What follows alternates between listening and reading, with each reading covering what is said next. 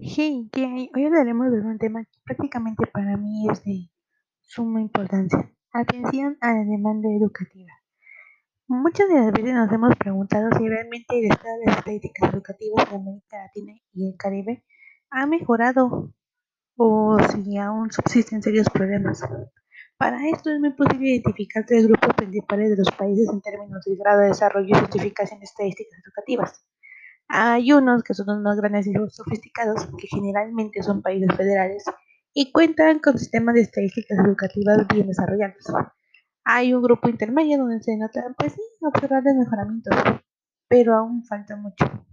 Y los más bajos, que están en los rezagados, que son los países pobres, como Bolivia, Guyana y algunos países de América Central, como posiblemente El Salvador, y hasta ponerse en la categoría Guatemala.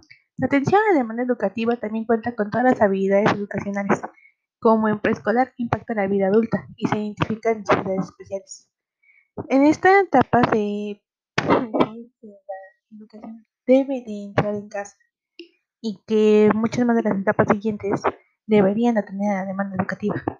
Lamentablemente el PIB per cápita, como lo hemos mencionado anteriormente, no está destinado para muchas cosas en atención de la demanda y otras muchas de las veces realmente no nos importa si ese tipo de demanda educativa nos afecta o no nos afecta el país.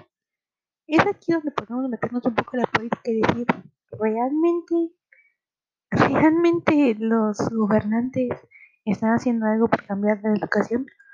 ¿O estamos creyendo aún que la fuga de cerebros es la mejor opción? Como siempre se los dejo a su criterio.